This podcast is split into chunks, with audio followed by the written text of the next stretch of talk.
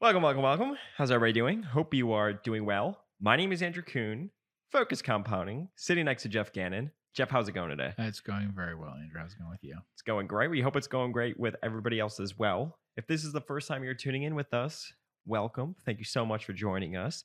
Be sure to check out all the content we put out there into the internet. Follow me on Twitter at Focus Compound. And if you're interested in learning more about our money management services, reach out to me at Andrew at focuscompounding.com.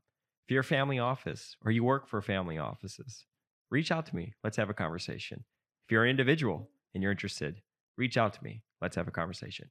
So in today's podcast, we are going to continue on with our Q&A. Well, this is actually a new one. Um, uh, so to be on the lookout for that, you could follow me on Twitter. That's where we do a call for questions. Jeff always likes to read what's happening on the Twitter bar. It says President Biden announces ban on Russian energy imports. This one's not very exciting. Yeah, it's it's real news. And then Apple announces a product launch. And then someone named Joy Reid, and then State of Play. Don't know what that's all about. Okay, so first question. He says, "Is hashtag Jeff your your hashtag Jeff? That's Uh-huh. a very that's that's pretty cool that that that this has become a thing. Still doing a carnivore diet. Updates on it? Question mark. Uh, no, People are concerned for your health. I'm not. I, did do that, and uh, I liked it. Did Yeah. you feel better on it? Yes, and it was uh, easy to do. Yeah. Just because it's kind of blocks out anything that you could potentially have. That's yeah, you don't have meat. to. Th- yeah, you don't have to think about things on that. Now, I did have um, what butter and and other uh, animal products, right? I had butter and heavy cream and stuff like that. Yeah. yeah. But um, yeah, I did instead of like keto or something where you have to count something. I'm not gonna do that. Yeah, no, it, it, it- that worked well. Yeah, and it works good because it's easy to tell people, or you know, you don't. It's just you eat this or not that. Yeah, So at one point, you did the all salad diet, that didn't. That was bad. and you said because it's easy, because anywhere you go, you could at least get a salad, Yes. right? So it was kind of socially stuff like that. It was just not a pain in the butt. So it's now good for traveling. traveling. It's yeah. not good for home though, Yeah. Uh huh. because you need fresh stuff all the time. You know what I mean? It It's kind of more upkeep it- and stuff. Yeah, it doesn't work so well for home. So you did the salad diet, and then you did the carnivore diet, and you Mhm. prefer the carnivore. Oh yeah, in terms of how I felt and stuff. Yeah, yeah. Uh, it's not a recommendation to other people, but yeah, that's true. consult with your your own uh, health professional. Okay. Um, next question, deep work question. I love these questions. I've heard you say that Jeff can read for three plus hours straight. If no interruptions, how long can Jeff read books slash reports without needing a break? What about you, Andrew? I would say Jeff could probably read for longer than three hours straight, but I'll let you answer that question. Mhm. Yeah, I mean that's that's probably true. Yeah, I could definitely do that. Reading, yeah, I can't write for three hours more than three hours straight, but yeah, reading is a lot more passive. Yeah, reading, taking notes, things like that. That's Do you yeah. just like pop your head up ever? Do you look around? Do you lose focus? How do you keep that focus? Because this is really Um, more of a focused question. Yeah, I'm just able to do that. It's not a big deal. I mean, I print out the things and read them. I don't think that I could read on a computer screen thing for that long, probably. I mean, maybe you could, but you might get distracted. Um, you know, you might think, oh, it's been two hours. I need to check my email or something like that. Mhm. But uh, yeah, I think that that's true. Um, I think I watched a video on YouTube of Guy Spier's office, and he had a room that was really a reading room yeah, with nothing in it other than I think books and a clock on the wall. I wouldn't mind that. Yeah. And I think that's I just a probably great idea. I like not knowing how much time is passing, but um, yeah, So Jeff doesn't have a cell phone. And I, I Mhm. remember I asked you at one point, I'm like, I mean, are you gonna get a watch? You want a watch so you can check the time? And you said you thought about it, but you just have your Kindle. That's really how you keep track of time. I have a Kindle that I keep track of time. Yeah, Uh-huh. uh, i- if I need to check time, if I really need to, then I can, because then it's not showing me the time all the time. Then I can just press it. Yeah, Mhm. but I think this is how to focus and what you can do. I really like the idea of Guy Spier doing that, like having a dedicated area Mhm. where when you're in it, you're in the deep work. It's almost like a meditative thing There's no technology going on. There's no distractions. I mean, there's even been studies that have shown if you work and your cell phone is kind of Oh, like yeah. on the desk right next to you when you're working, you're not fully engrossed in what you're doing. Right. So I would recommend doing that. I mean, it's funny. Like I think about like my grandpa, for example. Mhm. He runs a steel company in Illinois. He doesn't even bring his cell phone into his office. He just leaves it in his car all day. Now he's got a Oh. phone at his desk for Right, work right. and stuff like that, but he's fully engrossed in deep work in what he's doing. Um, so I would say do that. I would say have time blocks throughout the day when Yeah. you check your email. That is one of the most important things. Yeah. Jeff last week talked about how, you know, we were talking about Mark Zuckerberg and ideas for the future with, you know, clicking your head or having Mhm. glasses and how you said that you would, you know, basically not ever do that anyway because you don't like to passively receive information. You like to actively choose what you're Mhm. going to read. So anything that's like flashing around headlines and stuff like that um, is not something that you'd be interested in. And there's a reason for that, right? I personally believe that our brains aren't meant to basically consume the amount of headlines, information, stimulus, tweets, craziness Right. that we do every single day. And there's studies as well, like your brain gets stressed or you get stressed, it releases cortisol in Mhm. your brain and it weighs on your prefrontal cortex, which is how you make decisions and stuff like that. So I think anything you can do to sort of limit that and the distractions will only help you think better. And that could even mean deleting Twitter from your phone. So something that I did is Okay. delete Twitter from your phone. So if you're ever going to go on Twitter, you're going to use your computer that you actively chose to go on Twitter Mhm. to use. When I deleted Twitter from my phone, there was a couple times where I would just like pull out my phone and go to click Twitter app, the Mhm. Twitter app that I didn't have have anymore because Right. I I deleted it and I'd be like, this is crazy to me. I didn't even like think in my brain pull out Twitter to go and Mhm. scroll. I just habitually did it. It's kind of like the Pavlovian conditioning thing.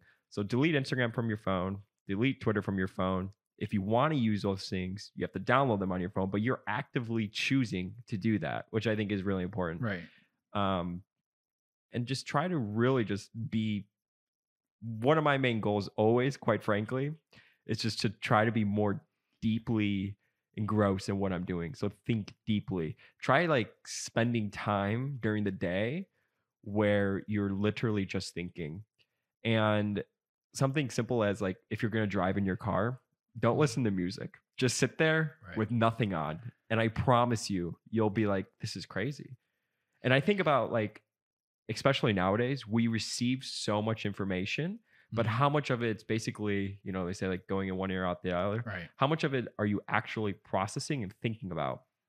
Um, so I think if you have periods during your day where you're just thinking about stuff that you read or thinking about whatever information you've been working on, I really just believe it'll help with your memory, it'll help with your retention, it'll help with you recalling that information.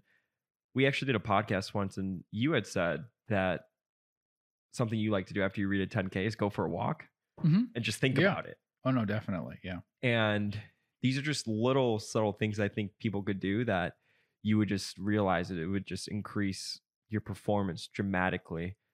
And uh, printing out stuff is great as well because you're just fully engrossed in what it is you're doing. So marking Mhm. stuff up and writing it, you're actively working on it. And I think nowadays that's just more important than anything. Yeah, I'd say with the three hours plus thing, you know, yes, you can do it, but what I'd suggest to most people is like 90 minutes. Um, if you do, that's always long enough that you really get into it, and then you can take a break and do it again later. You know, you do doing two, three times a day instead of one big block is often going to work better for people, especially because then you don't have like an excuse. Um, like like for instance 60 minutes let's say you know you can always um basically be like uh i have 60 minutes and not that it's interfering with other things people say you know i don't have the time for that or whatever but you'll have the time for an hour and it shouldn't you know and usually you can get your mind to be like okay i can do this put everything else aside and i'll still get to everything else later for whatever reason, if you're like, oh, I'm going to do this all day, then you'll come up with all the things you have to do now because you can't do it all day, you know? Mhm.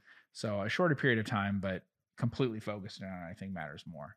Because I think a lot of people find they spend more time than they think, like say investing or something, more time than they think if they added up all the time they spend on a site that's about investing, on a Twitter thing that has investing stuff, listening to investing things. It actually adds up to a lot of time, but there's not a lot of the active stuff. Mm-hmm. You're passively doing it. Yeah. And I think one thing I try to work on, Mika, because you asked this question, is if I'm editing a podcast, for example, I know it's going to take probably an hour and a half to two hours. I'm just, but I'm literally, that's the only thing I'm doing. If I'm going through email, I know, you know, if you have a block, like, all right, I'm going to spend 20 minutes to do this. I know that that's literally the only thing that I'm doing. And I just think that's really important. Jeff wrote a, a post on this a long time ago uh, how to invest when you only have an hour a day to do it. Just Google how to invest when you only have an hour a day to do it, Jeff Gannon, and you'll see the PDF.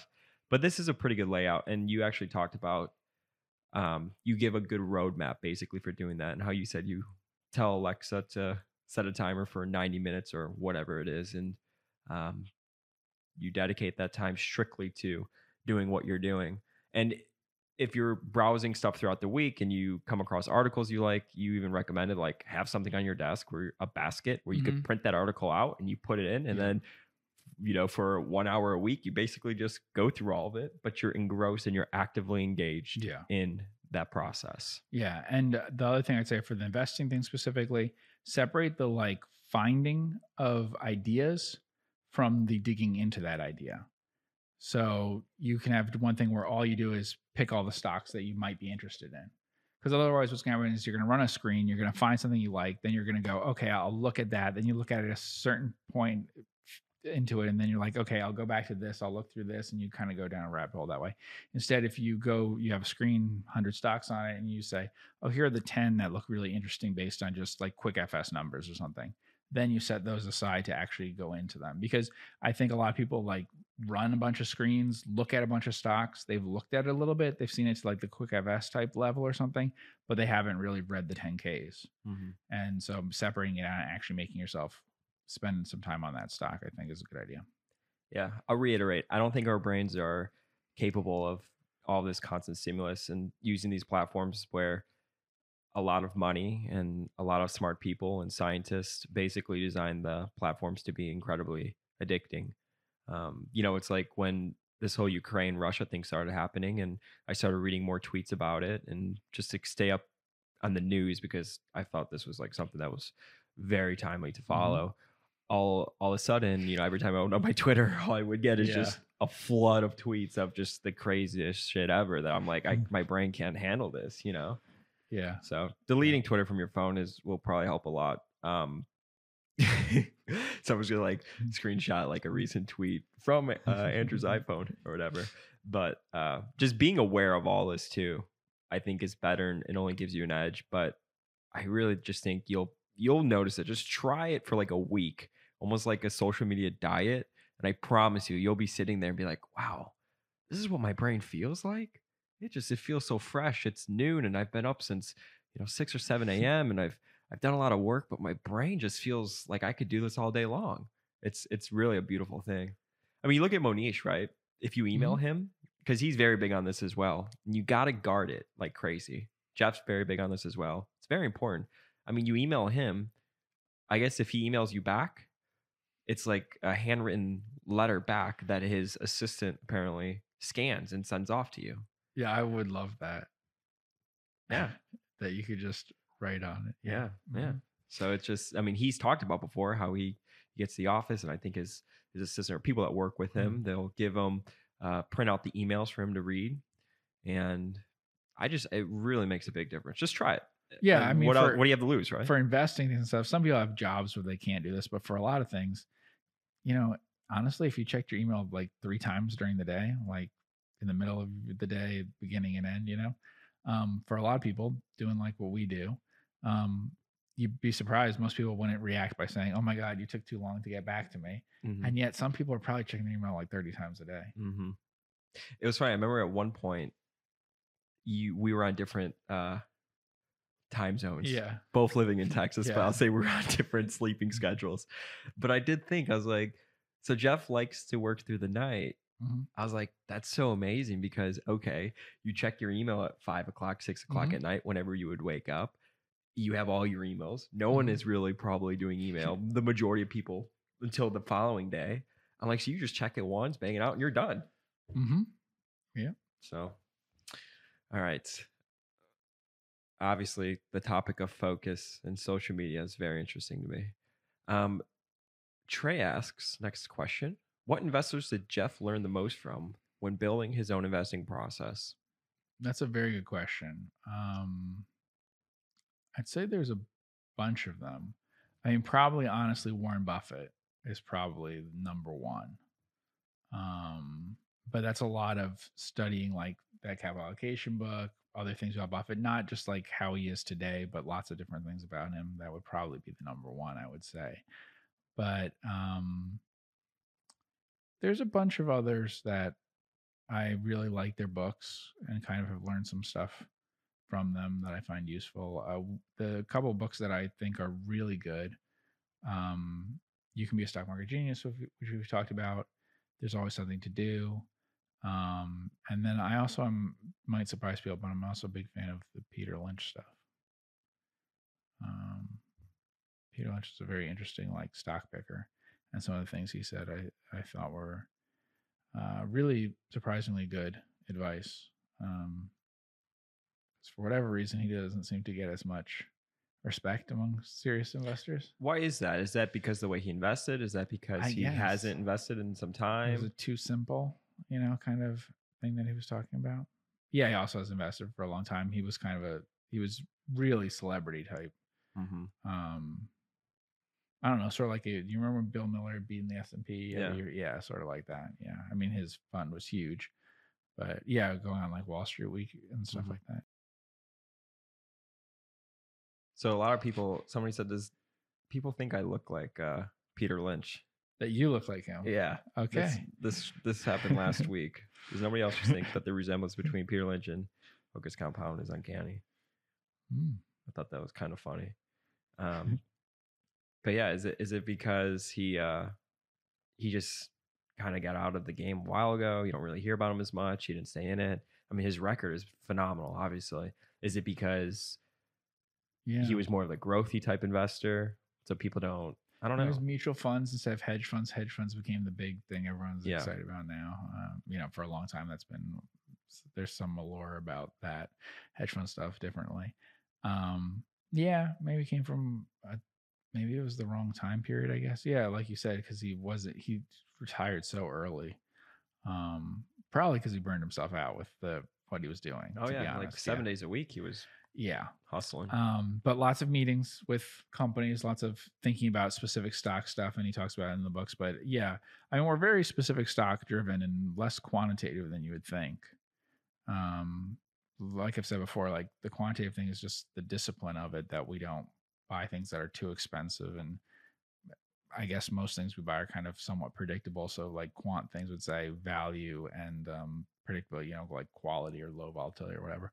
But really that's like, okay, that's such a tiny part of your time, just narrowing down the universe of what you consider.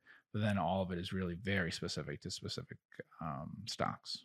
You know, we maybe don't explain that enough when we talk on the podcast about it, but it is really just learning specifically about that business and that management and all that and doing that research. So it's very stock specific. And that really is what he was like.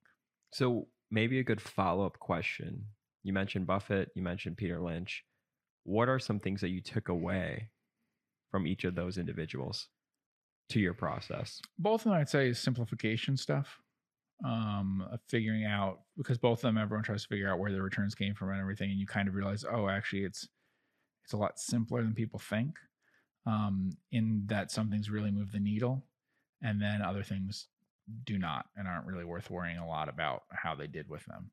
And I think for me, that's part of it with Buffett. You can see his entire record that way. Um, so uh, I, I think that probably that kind of simplification of it is the thing that helped the most. Uh, Buffett's returns, not a lot of it comes from things other than a few industries. I don't know, four or five industries or something like that. Uh, buying in pretty big size in those things, and really his biggest positions. You know, not a lot of it is explained by other stuff. I mean, he did some other things, and we don't have enough of a exact record of his um, fund years, but um, yeah, buying and holding for longer term, not forever, but for longer term in some of his favorite ideas in a few industries is is a really big um, part of the success that he had. I think we've talked about other things before, like um, buying when there's a change in the cap allocation, things like that. They did so. A lot of it isn't.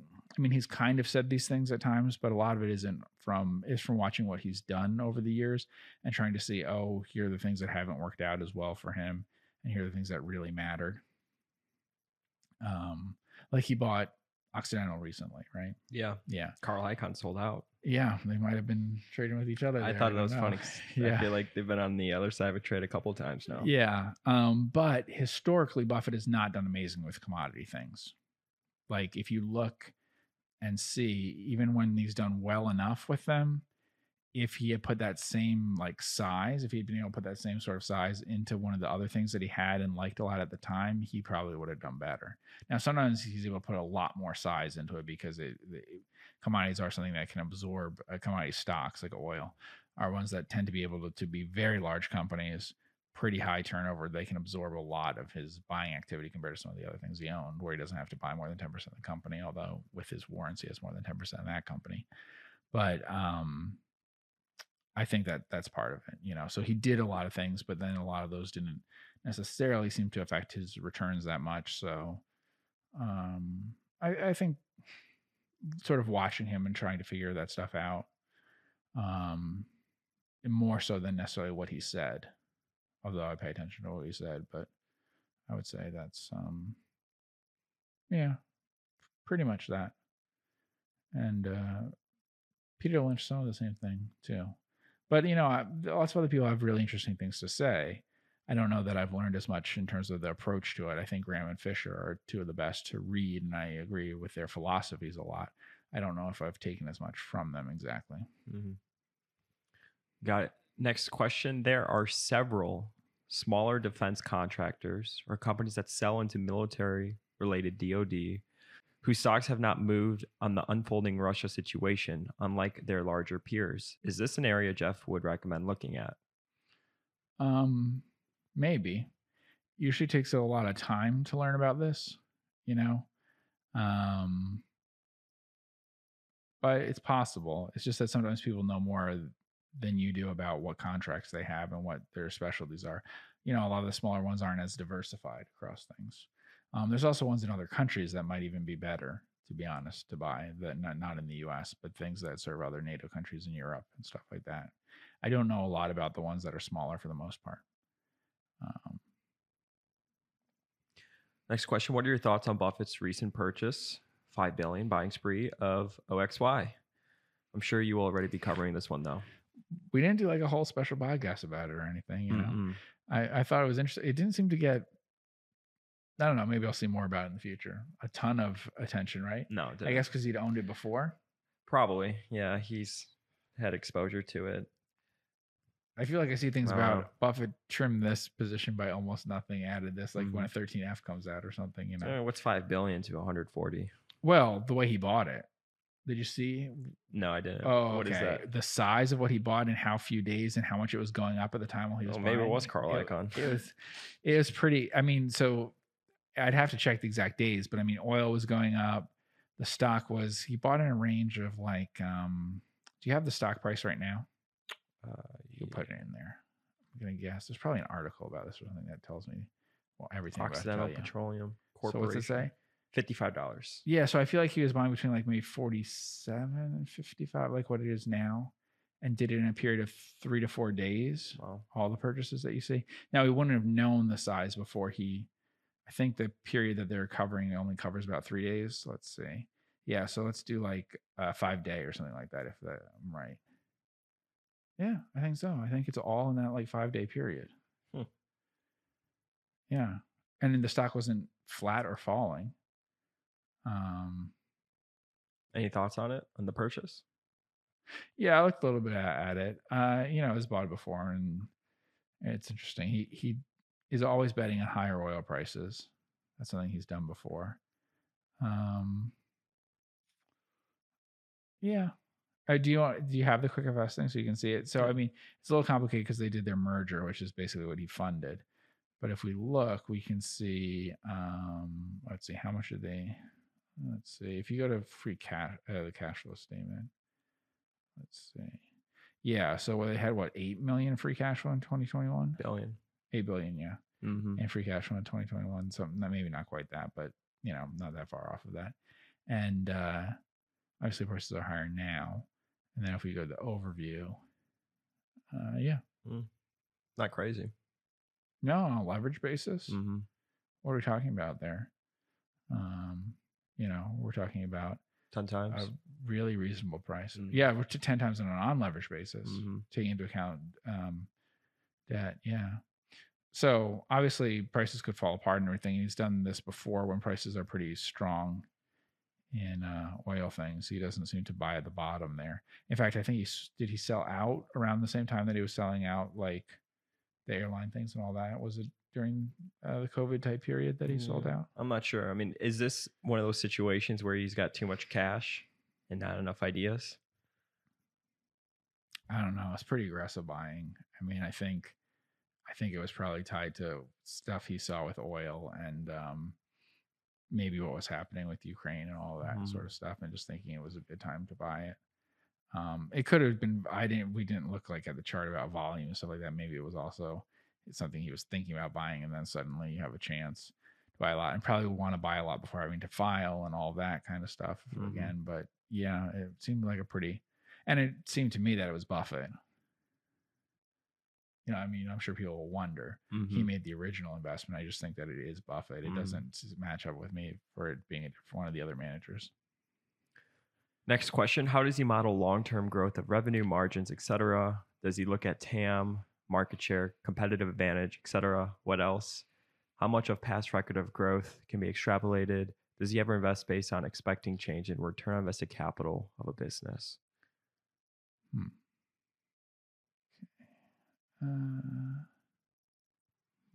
uh, record of growth can be extrapolated. It depends on what the growth is, the source of the growth, right? Isn't that one of the biggest things is figuring out what is the source of the growth? Mhm. So is it been that you've been raising prices over time? Is it that you have one product that you sell? Is it expansion of that product? You know, all those sorts of things. That's the one that's hard. We talked about um, Meta, right? And is it cheap? That's part of the problem that I always have with all those kinds of stocks is what is this coming from exactly? Like with Meta, is it is it um, greater effectiveness of the advertising? Because if it is, then it's very specific to like privacy concerns, very specific to how people use the product and all of that, right? But if it was like a subscriber thing, it's a lot easier to figure that out. Sure, Right? Like Netflix, you can model that out really easily. Um, So, like the stickiness of that growth. hmm Yeah. Um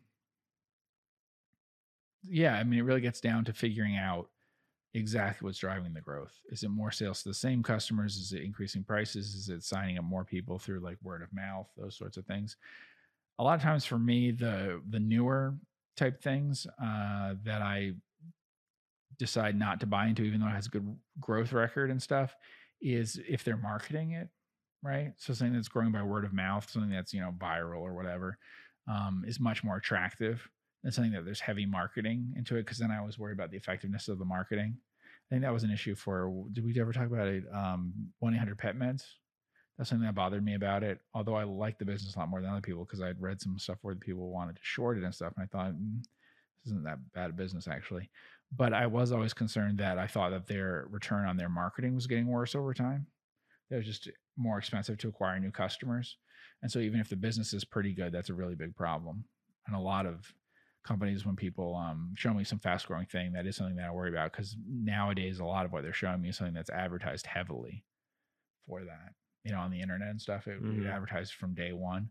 And that wasn't as common with companies in the past. Like there wasn't a lot of advertising by really small and new companies in the past. Yeah. We care a lot about market share. We care a lot about competitive advantages. We care a lot about the industry landscape. Mhm. To your question about modeling long term growth and revenue and margins, we're not the type of investors don't that model. will justify a stock being cheap today based on like fiscal year 2025 earnings. We don't Be mod- like, oh, this is yeah. trading today at five times 2025 earnings. Mm. We're not, we don't do that. I mean, I asked, can you raise prices by you know inflation or faster every year? Can you grow in line with nominal GDP? Can you grow as fast as some certain industry? Um, maybe some things like that. I would look at and say, yeah. Do you ever invest based on expecting change in return on capital, invested capital? Um, I think we'd rather invest on the past being predictable to the future and like the stabilityness of it all. Yeah, I think that's true. I'm tempted if I know that supply in the industry is going to be lower in the future than it is now. That that would definitely. If there's one thing, if you're sending me an email and you're like, I really want to interest you in the stock, convincing me that supply will definitely be lower in the future than it is currently, like capacity will be lower. Uh, that was probably the number one way to get me interested in an industry or business. That you know competitors are there are going to be fewer competitors operating with less capacity in the future. That would excite me more than there's going to be a lot more demand. Mm-hmm. In the past, you have talked about valuing over the counter markets differently due to its high ROIC. Are there other situations where you would be willing to pay up for a certain industry or company? How do you get comfort with the uncertainty of future growth?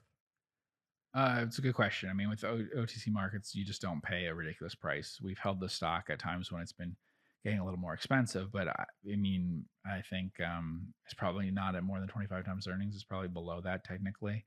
And uh, that wasn't the price that we bought it at. So, you know, for um, a lot of stocks, people probably think 25 times earnings is not a crazy price. Um, I'd say 25 times earnings is kind of a high price for a business that has lots of assets and stuff, but for a business that has really no assets and we think has some pricing power, then 25 times earnings isn't crazy. So that's where you get comfortable with the uncertainty of future growth. It is because then if the future growth is five, uh, let's say six percent, um, then I'm fine. If you're, you're right, because you're paying a four percent free cash flow yield or something like that, or maybe five percent, because actually free cash flow here is higher than P than um, earnings usually. Um, if you're, you know, if you're getting five percent free cash flow yield, let's say, then all you need to be comfortable with is that it'll grow five percent, and a lot of that is probably pricing. Um, it is true that I really don't know if it'll grow five percent or ten percent. So you try to pay a price that it would be okay with five percent, and if you get ten percent, then you know it worked out better. But I don't like do a DCF or something, and it's true that uh, you know I really can't tell the difference between 5, 10, 15 percent over the next few years. Even over the longer term, it's hard to tell the difference between a five percent growing business and a ten percent for me. So yeah, I got to pay low enough with the amount that I'm pretty feel pretty sure that it can grow. And usually that means either how fast will the market grow and it'll keep its market share, it could be that, or how much can they raise prices. Those are the two you can usually be the most confident in, like as a thing um, to invest on. How much market share it'll take, or how fast like a new industry will grow. Those are hard ones to figure out. Mhm. Yeah. Next question What stock was in your wheelhouse that you never bought because of valuation that you may regret? And is there a stock that you frequently buy and sell due to low valuation, high valuation? We don't do the value trading thing. No, don't do that. Um, yeah, what has been my wheelhouse that I never bought because of valuation and that I regret? I mean, we've talked about some things. I would say probably Copart, you think? Yeah, that's the Yeah. one the answer we usually give. Because I had done But- this thing where I wrote a, it had picked things off a screener and I had to write them up at Guru Focus. And I would say that if you go back and look at those stocks that I picked, what was happening is I couldn't get low valuation. That wasn't part of the deal, basically. It had a computer was picking it. So it had to be what things would I write up. And so my decision really was I'd rather write up things I feel confident in as a business, even though I don't love the price, than pick things off the screen that happen to be the lowest price. Because the logical thing would be to like start with the lowest price, right? But then my concern is the screen is picking up things it thinks are predictable and high ROIC and stuff. But really, I look at them and go, as a business, I don't like it that much. So if you look, the ones that I wrote, some of the ones I wrote up were Ball, Waters, Copart, Exponent. Um, so you know you could look at those companies, and those are ones. Um, there have been others probably.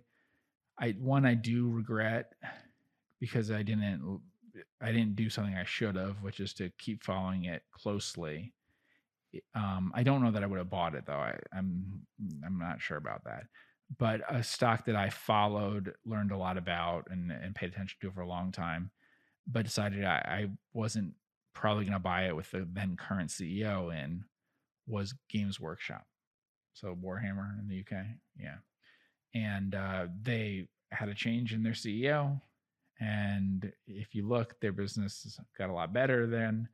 I don't know that I really would have bought on that, but that was a business that I probably should have followed very closely.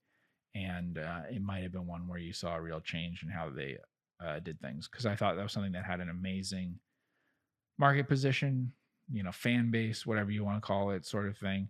But the strategy that they had was not um, necessarily going to grow the earnings a ton. They had good return on invested capital, but they it was the right market position.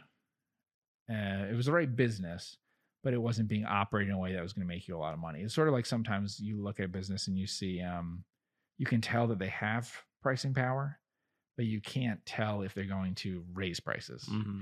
And those it makes sense to like look at and wait because then when you see the sign that they do it, it's sort of like a change in capital allocation. Sometimes there's a business that is a great business, but they're doing they're doing the wrong stuff with the money.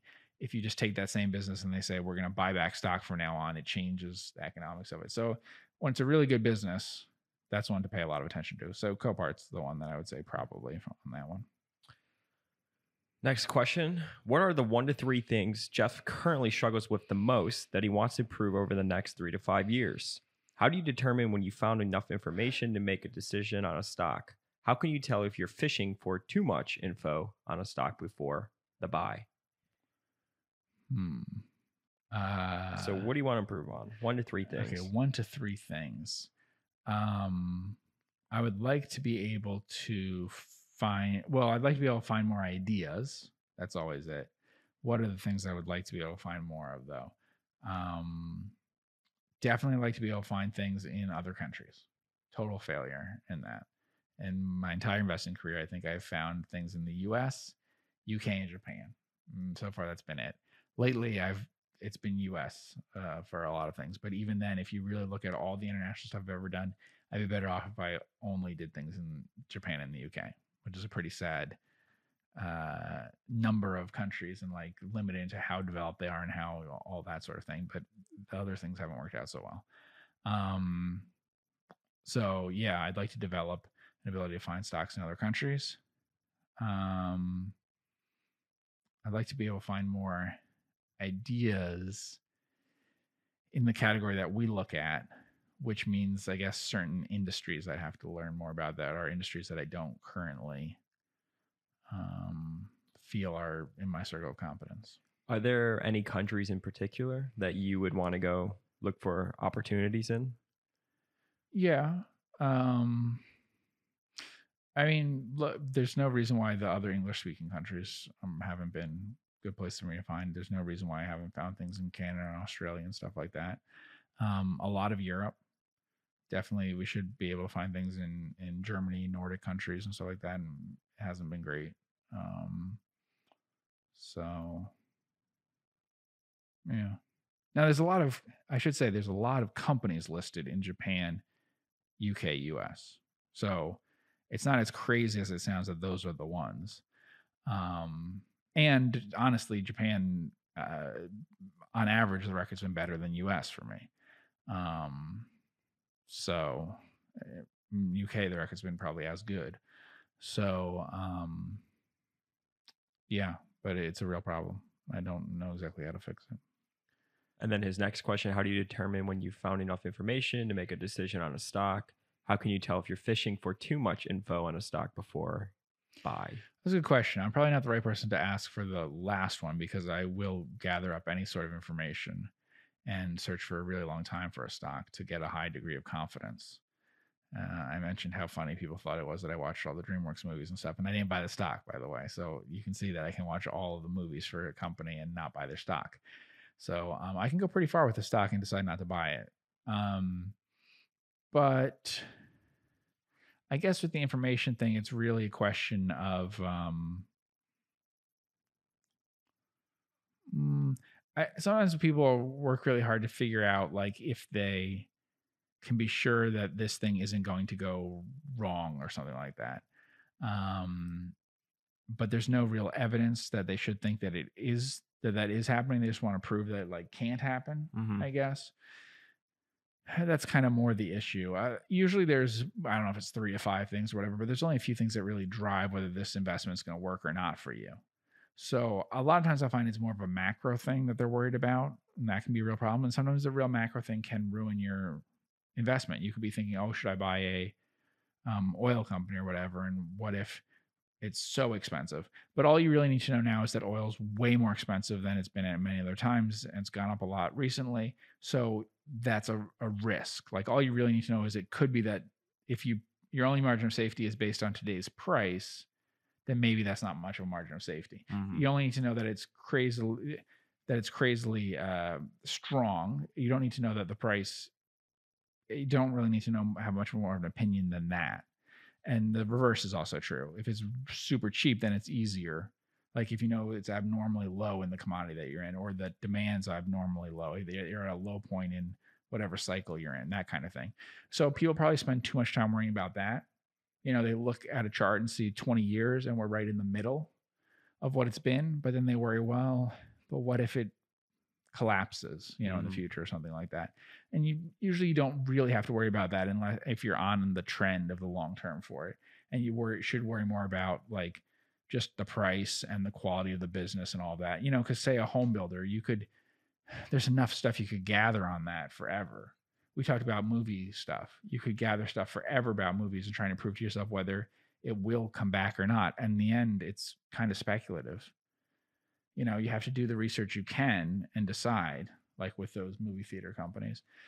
But I don't think you can ever definitely come to a conclusion that it will recover from COVID to the point where it was before. And so it's just a question of margin of safety. Where we said with Cinemark, probably it's 10 times earnings um, unleveraged if it recovers back to the point of COVID. 15 times earnings is not a crazy price to pay for a stock. So you have that margin of safety if it does come back the way it did uh, had previously. And if it doesn't, you haven't really paid a crazy price for the stock. So it's more thinking about it that way. I think that makes sense and trying to gather information on it to see if that's true. But you can drive yourself crazy gathering all the information, all the different pundits' ideas of whether it will come back 100% to where it was before or not. And so it's that kind of slightly speculative thing and more macro thing that I see that people drive themselves crazy with. Gathering too much information on the specific company, like off the things that you can find about trying to think, okay, so what are their sales per square foot? What's their business model really look like? What's their whatever? That isn't quite in their 10K, but you can gather information on it. I don't find that that's a problem that people gather too much on. It's usually when it's a little bit out of that and it's more like, like I said, What like could the go wrong? speculative, Yeah. the macro Mhm. type things.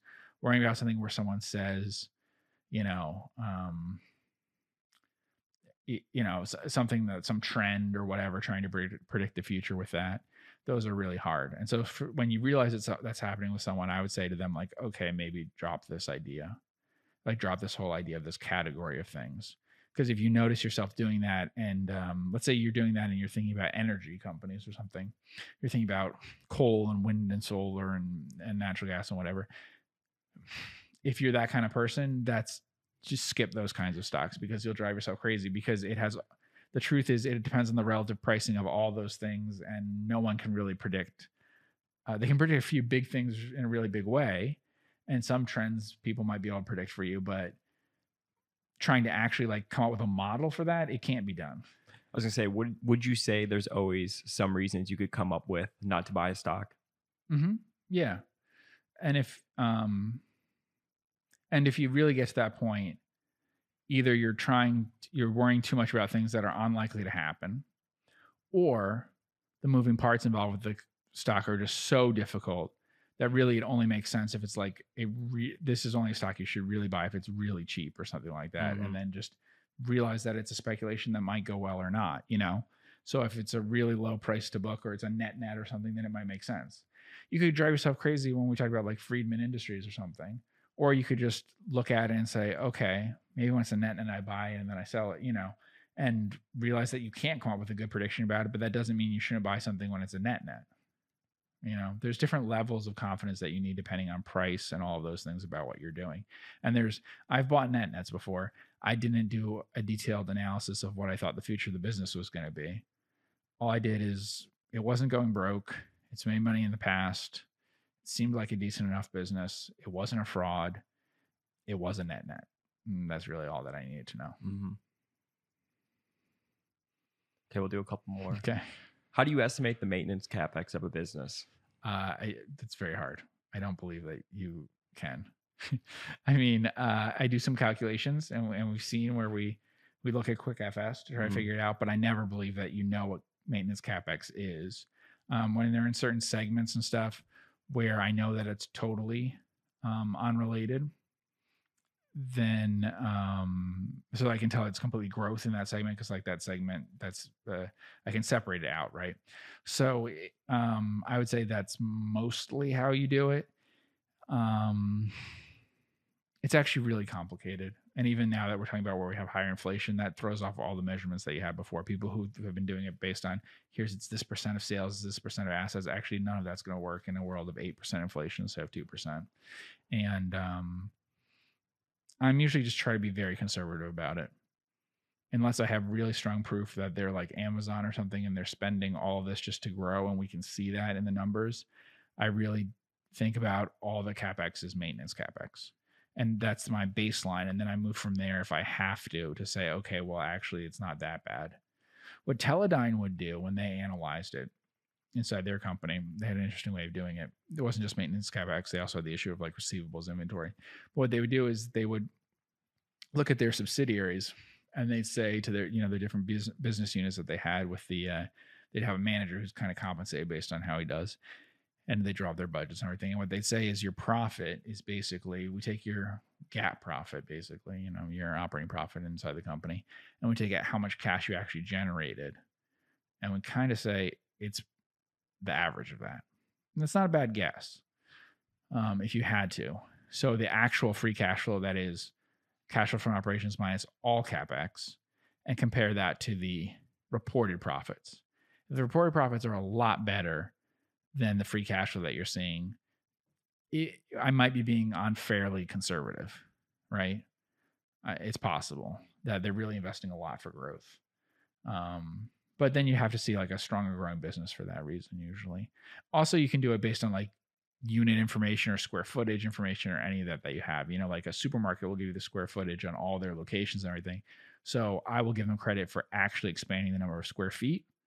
That's not maintenance capex but anything that is the same square footage then i will say that's that's maintenance that's not growth. So growing your square footage by 2% that capex is growth but any investment you make in the same square footage i would say is maintenance.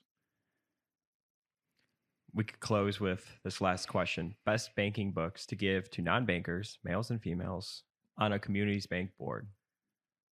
and you think it is uh, you have that website that you like Yeah. So he actually CC'd Okay. Maxfield on banks. He's got a great thing is with banks is there's not a lot of like how to investing books on it other than Bank Investors Handbook by Right. No- Nate Tobik, which Yep. is a great book. I just think the other great way to learn about banks is just reading a lot of history about banks that have failed. yeah um, they don't write enough about blown the ones up. that succeeded No, i'd say don't. about half of all banking books i've read are all about blow-ups. the bank failing yeah. um like failing spectacularly that's the whole point of the whole book is why they wrote it is that it's a bank failure. Um yeah i have tons of them. I have a whole uh, uh shelf full of those sorts of things and yeah it's good and you read a lot of them. So they there actually are a lot of histories of individual banks. Uh, you want ones that failed and stuff there's uh what, what were some of the ones that i mentioned that i liked? Uh, what was the penn square one? Was it it wasn't funny money it was uh, what was it? I forget um but we see i think he has it on his website Yeah, he does. right? Mhm. yeah. Um that one i thought was good. There's actually there are two different penn square ones that i read. Um there was a washington mutual one that i think people would like that one. Again that's because the bank failed. That's why they did it. Um but there's some that are you know um histories of the bank where it worked out. And I would say to this question, once you kind of understand how a bank works, go and study a microcap bank, a smaller bank where you could really, they probably have like a couple ways that they lend. Their deposits probably come from, you know, one or two sources. It's much more simplified to sort of take that foundational knowledge that you're learning and apply it to something that's real life. Because if you're going to go and look at like a JP Morgan or a Bank of America or as well as Fargo, that's great. But their businesses are way more complex than what a uh, a micro or small cap bank is going to be. Yeah. So to give to non bankers, which was the question there on, on the board, probably I would. Pr- I think we're going to say start with the uh, Bank Investors Handbook, right? Yeah. Wouldn't You say Mhm. because of how it's laid out. Like it's basically what is banking, what is a bank, and you can go from there into other things. But that's probably the book. And Focus Compounding Podcast on banks. There you go. Cool. Well, I want to thank everybody so much for tuning in with the both of us today on the Focus Compounding Podcast. We will come back to this Q and A. Lots going on in the markets recently in the world, and uh, because of the recent volatility, I thought it'd be great to see what's on everybody's minds. So be on the lookout for that. You follow me on Twitter. If you follow me on Twitter at at Focus Compound, um, you could ask a question and we'll pull it up and try to answer as many as possible on the podcast. If you're interested in learning more about our money management services, reach out to me, Andrew at focuscompounding.com. Thank you so much for all the support to everybody listening, viewing, watching on whatever device you are. And we will see you in the next podcast.